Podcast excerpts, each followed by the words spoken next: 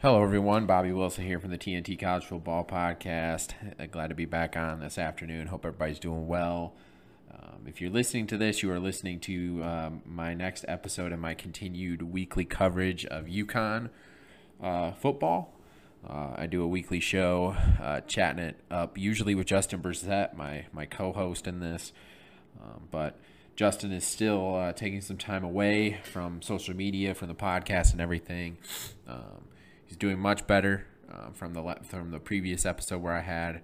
Um, continue to pray for Justin and just uh, um, clarity and wisdom and discernment through uh, some of the decision making he's got to go through in a process um, that he's going through right now. Um, just just have him in your thoughts and prayers, and uh, and uh, he'll be back before we know it. I, I am sure of it. Uh, but in this in this episode, I'm going to break down. We got three more uh, commitments, um, big time gets for uh, the Husky football program. Talk a little bit about that and some other recruiting things. Then, of course, today is uh, Friday, June 30th. Uh, big day when it comes to uh, uh, the uh, college football or the college as a, as a whole cycle. So I'll, I'll discuss that a little bit, and then I have a couple question and answers from a couple listeners um, that I'll get into. But uh, go ahead and dive in, uh, talking about some of the commitments we got since the last episode. Brock Montgomery uh, flipped his commitment from Miami, Ohio to the UConn Huskies, a 6'3", 195-pound wide receiver from uh, Riverdale High School in Murfreesboro, Tennessee. Um, really good addition for us, a three-star wide receiver. Like I said, we flipped him from Miami, Ohio held offers from Ball State, Charlotte, Cincinnati, Georgia Southern, JMU, Louisville, Marshall, Memphis, Toledo, USF, and then, of course, Miami, Ohio. He visited USF and then, of course, UConn. Uh, committed shortly after his visit. Um, it gives us a really good uh, threat uh, down the field. Has good size. Um, I really, really like his tape. He's he's good in deep, getting getting open downfield. Good deep threat. I'm excited to see him and uh, Cole Welliver uh, moving forward um, with with, uh, with what could happen there between those two moving forward. Um, another commitment from Harper Holoman, a 6'3", 255-pound defensive tackle from Westlake High School in Atlanta, Georgia. Uh, three-star guy, just like Montgomery. Um, held offers from App State, Arkansas State, Bowling Green, Coastal Carolina, Georgia Southern, Georgia State, Georgia Tech, Kent State, Liberty, UMass, Memphis, Missouri, USF, Toledo, and Tulane. He visited Missouri, Georgia Tech, and then, of course, UConn, committed uh, shortly after his UConn visit. Um, big, big addition there. I mean, anytime that you get a player who visited an SEC program, an ACC program to commit to you over those programs, that is huge um, for the Huskies. Um, really looking forward to seeing what uh, Harper Holman can turn into down the road. I think he's going to be a really, really good football player for us. Obviously, with the offers that he has, a lot of other people think the same thing. And then just recently, uh, a couple days ago, Diego Rodriguez committed a 6'5", 275 pound defensive tackle from Hillsdale, New Jersey, or Hillside, sorry, Hillside, New Jersey, Hillside High School. Uh, held offers from UMass, Old Dominion, Temple, and then a ton of FCS offers. Um, visited UConn recently and committed. Another good addition uh, to the defensive line. Really, really good size at 6'5", 275. Um, somebody to really look at as a project a little bit moving forward and, and what he could turn into. I mean, you get you, you're thrilled with his size on as a tackle and uh, what what he could do moving forward. So three more additions gets us to nine commitments. Um, Rivals.com has UConn uh, listed as uh, the 75th class overall in the country, so doing pretty well. I, I, know that we'll continue to rise as we get more commitments coming in. Um, we are we're in a really really good spot right now. Um, just moving forward, I, I, I'm really excited about what the staff is bringing in and fantastic players, um, really good character guys. Um, we're getting the right people in place in Storrs, Connecticut. Um, one thing interesting that I saw, Cole Welliver was dropped to a three-star by ESPN. He was a four-star when he committed to UConn, the 12th ranked quarterback in the country by ESPN. They have since dropped him to a three star, and he dropped down the ranks uh, tr- pretty rapidly, according to ESPN. Now, now there's a lot that goes in, into that. I, first off, the star system and the ranking stuff. I mean, it's kind of a crapshoot. Let's be honest. I mean, it, at the end of the day, it doesn't really matter. A player is a player, whether he has five stars, zero stars, whatever it is. We've seen zero star guys become NFL Hall of Famers. I mean, that's it. It, it, it, it, it at the end of the day, it doesn't really matter. But I, I have to wonder if Cole commits to Colorado, how high does he rise in ESPN's rankings then at that point? I, I just have to wonder: Does he become a five-star guy because he commits to Colorado and Coach Prime, or is he, and now is he just a three-star guy because oh he's just going to Connecticut? We know that that happens. I mean, it happens in women's basketball for UConn recruits. If they get a commitment from from a girl, she automatically rapidly rises up the rankings, which only makes sense. I mean, the, the, the coaches of these programs know the players better than any of these people ranking them. Any of these guys out there who think that they can just you can't watch every player in the country. It's impossible. So you can't. It, it's almost. It's literally impossible to rank all these guys and give them these stars and ratings and whatnot. Uh, I'm a former head coach. I I recruited the players that fit what I wanted. I didn't care where they were ranked. It didn't matter to me. I wanted players that fit my system and fit what I liked and fit my culture and fit the things that I was looking for in a student athlete and that's what exactly what Coach Mora and company are doing right now when it com- and and will continue to do when it comes to recruiting. They're going to get the right guys in place that fit what we're trying to do and what we want to do. Whether they're a five star, zero star, negative star, whatever you want to call it. I mean, it doesn't matter. But I just I have to comment on that because I just wonder ESPN if if Cole commits to Colorado, do you bump him up to a five star? Part of me thinks they would. Um, one interesting thing now, or I shouldn't say one interesting thing, a very interesting thing now with today being June 30th. It is the end of the fiscal year for most for colleges and universities. And what does that mean? I mean, at, at, if if you don't know, then that means a lot of these teams that are switching conferences this year, it takes effect tomorrow on July 1st. So the AAC is adding all their new members. The Big 12 adds all their new members. It, it becomes official tomorrow, and there's plenty of other movement. excuse me, from from other uh, levels, whether it be Division Two, Division Three, NAI. There's lots of movement taking place. Even in Connecticut, um, Hartford is now going to officially be a Division Three member, where they were Division One. So just lots of movement taking place. So what does that mean? that means in my in my my opinion this is my me talking not what i'm hearing but it only makes sense that if there's going to be movement conference realignment movement it is going to take place now in this time frame because we have that new fiscal year and things can be announced and it will, and it will just make more sense now this is what i've heard this is what i've heard i've heard that UConn is going to be a member of the Big 12. And the Big 12 has wanted to announce the movement as a group of a group of schools, whether that would be Colorado, Arizona, Arizona State, Utah, San Diego State, wh- whoever it may be. They've wanted to announce it as a group. Um, obviously, the Pac 12 schools are in limbo when it comes to their media deal. So we'll we'll see we'll see what happens. But like I said, if if something is going to happen this would be the time frame that it would make sense for it to happen this June 30th, July 1st. Now, obviously, anything moving forward, uh, it could happen too. But at the end of the day, I have to finish what I'm saying with just because the new fiscal year is starting doesn't mean something is going to happen.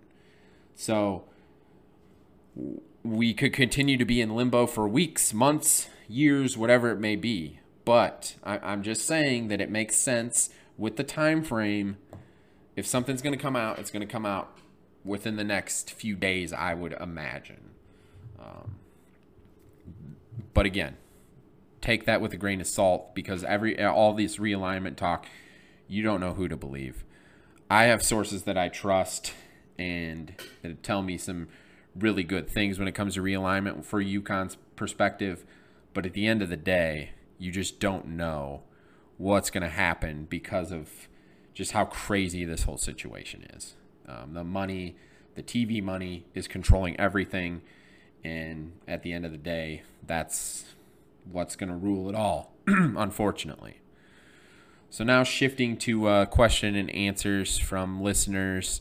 Um, someone asked who is who all's left from the 2018 uh, class still on the team. Well, looking at the roster, uh, it's it's pretty it's pretty bare. When I say pretty bare, there's one guy, and it is uh, Christian Haynes is their only holdover from the 2018 uh, class that is still on the roster. Obviously, he's going to be. Um, this could be could very well be his final season at UConn before he heads to the NFL. He's already getting plenty of All American recognition and uh, deservedly so. And I guess the only other person from uh, that team that is still a part of the program would be Hunter Webb, who is now a part of the of the staff. So there's that as well. Um, now my thoughts on uh, on uh, Christopher Fortin or and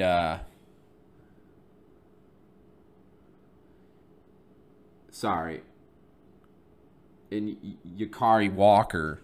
Um, my thoughts on the center position. I think uh, Fortin has experience. He started a handful of games last year um, on the offensive line. So I, I, I, I tend to go with in the trenches. I want some guys that have experience when when you can have that. Um, I think that that he he he definitely has played well given the opportunities, and, and I think um, Walker will do well given time too. Um, Justin and I went through breaking down the offensive line not that long ago.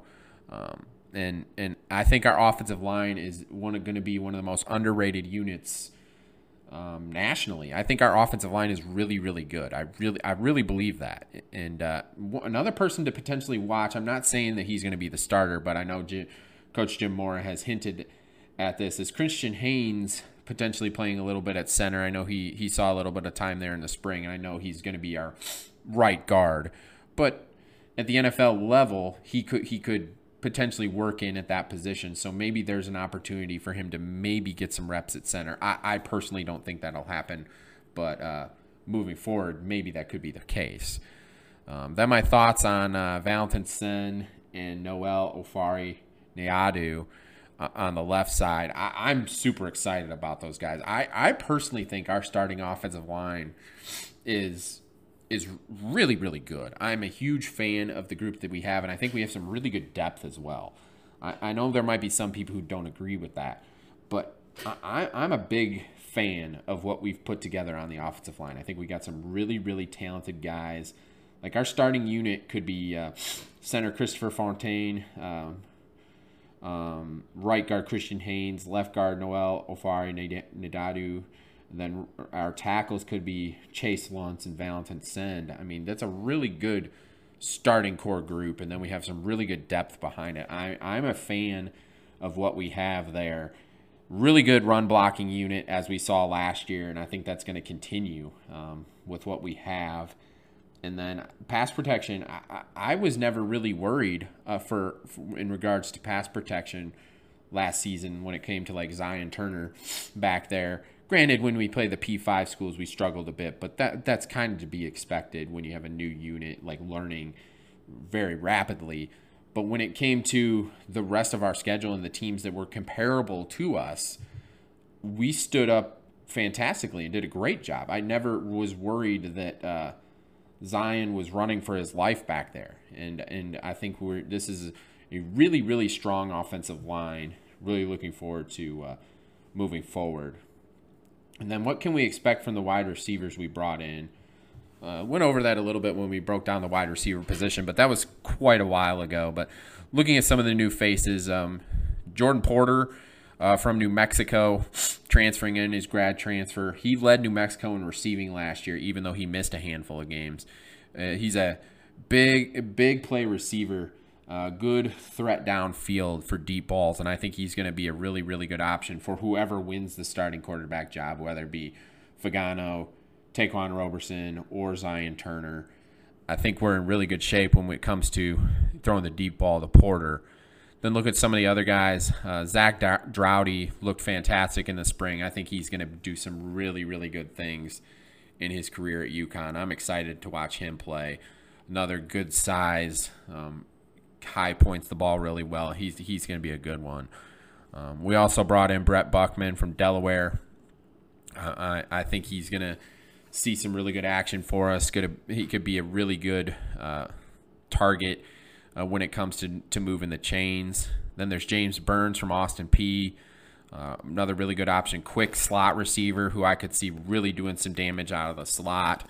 Um, had a had a really good season last year for Austin Peay. And then, then looking at some of the other pieces, uh, Jackson Harper, another freshman from Avon Old Farms in Connecticut, come in and do some things. Uh, Brian Domino um, is a freshman coming in from Texas, had some really really good uh, good film, won a state championship at the at the at a lower level at the high school level there, um, but young slot receiver who who given time could do some things. Um, time will tell there. Jarvis Jones is another one, good size coming in as a freshman who could really help us out and do some things. I, I, I know a lot of people are down on the off on the wide receiver position and, and a little worried, but I, I think we have we have good pieces, and we have some young guys who, given opportunity, could really do some things and uh, be successful in this offense. And that's not including the guys we have returning like Cam Ross and Kevin Clercius. Clercius has gotten bigger, which is which is a scary thought. And then Cam Ross, as long as he's healthy, he's one of the he's he's a fantastic receiver. And then I'm just going to throw in uh, Justin Joly, who is an absolute freak and stud on the football field. You can line him up anywhere and do whatever you want with him, and uh, he is going to be successful wherever he lines up on the field, and a future pro that we have at that position. So I mean, I I don't think that the receiving core is as bare as a lot of people think it is. Another question coming that came in: How do we match up with NC State? Um, thinking first game for both teams, no film. If we can sell out the rent, do we have a chance to knock them off? Uh, absolutely, we have an opportunity to knock them off. Anybody can win it, win any game at any time. I, I, I will say though, NC State is. At, at first, when I looked at them, I was like, "Oh, they lose a ton defensively," which they do so there's an opportunity for us to move the ball well and uh, and get some really good momentum offensively. The the thing that that I'm I'm not going to say I'm worried about, but the thing that NC State poses a threat with is new off- offensive coordinator Robert Anae is uh, joining forces once again with uh, transfer quarterback Brennan Armstrong. Uh, Devin Leary, their uh, NC State starter last year, transferred to Kentucky, and then NC State brought in uh, Brennan Armstrong from Virginia, and uh, Brennan Armstrong was used terribly last year by the Virginia coaching staff, um, but when he the last year he was with Robert Anae as the offensive coordinator there, he threw for over four thousand yards and lit up college football. Um, Armstrong has amazing ability, an extremely strong arm. He's accurate. He's thrown for over 9,000 yards, 58 touchdowns, and then he's ran for 20 more touchdowns. So, adding that piece to the Wolfpack offense um, is, I'm not going to say frightening, but with the combination of the offensive coordinator and the quarterback and what they've done in the past, I'm saying that there is definitely that uh, potential for them to really, really do some damage from an offensive perspective. Now, the good thing the Huskies have going for them in that matchup is yes, it's game one. So it's game one for everyone, including those guys on NC State. Um, they they won't know who UConn's starting quarterback is unless, of course, Jim Mora and company announce it. Um, so they have to deal with that, wondering, okay, who's UConn going to start at quarterback? What's it going to look like? Um, there's questions all over when it comes to that. So it's an interesting thing to look at. That, that we we have to worry about some of their stuff, but they also have to worry about us. We have a really good defense. We have a really good pa- our our secondary is really really good. We have some really good starting linebackers, and our defensive line is going to be pretty darn good. I think our defense is going to be really, really stout this next year. So, I mean, NC State's got to put up with that. They got to worry about that. Then they got to worry about our really good running game. They got to worry about covering Justin Joly. They got to worry about covering uh, the deep threats that we're going to have. They got to worry about co- covering some of the slot guys we're going to have, whether it be uh, Ross or the addition of Burns. Like, they, they got stuff they have to worry about too. So I, I'm a firm believer that UConn definitely has an opportunity to win this game. Nobody is going to say that they will.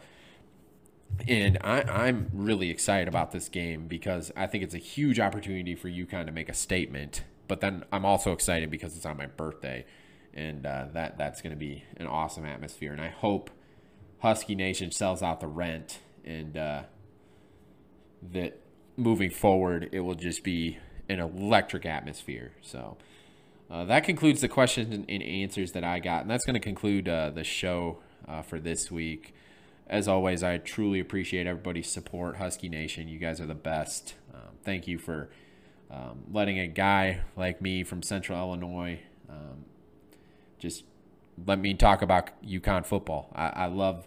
I love all the fans. I love the players, the coaches. Everybody's working so hard to to turn this program into something special, and and it's going to happen very very soon. And uh, the country's going to know about Husky football. So uh, and then, of course, continue to pray for uh, Justin Bressette, my my co-host, who we we're always on here every week talking UConn football.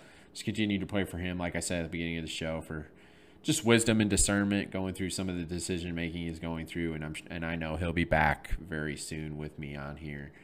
Um, uh, please feel free, like, subscribe, if you ever listen to the podcast. Uh, give the podcast Twitter account a follow at TNT College Foot One. Everybody have a good day. God bless.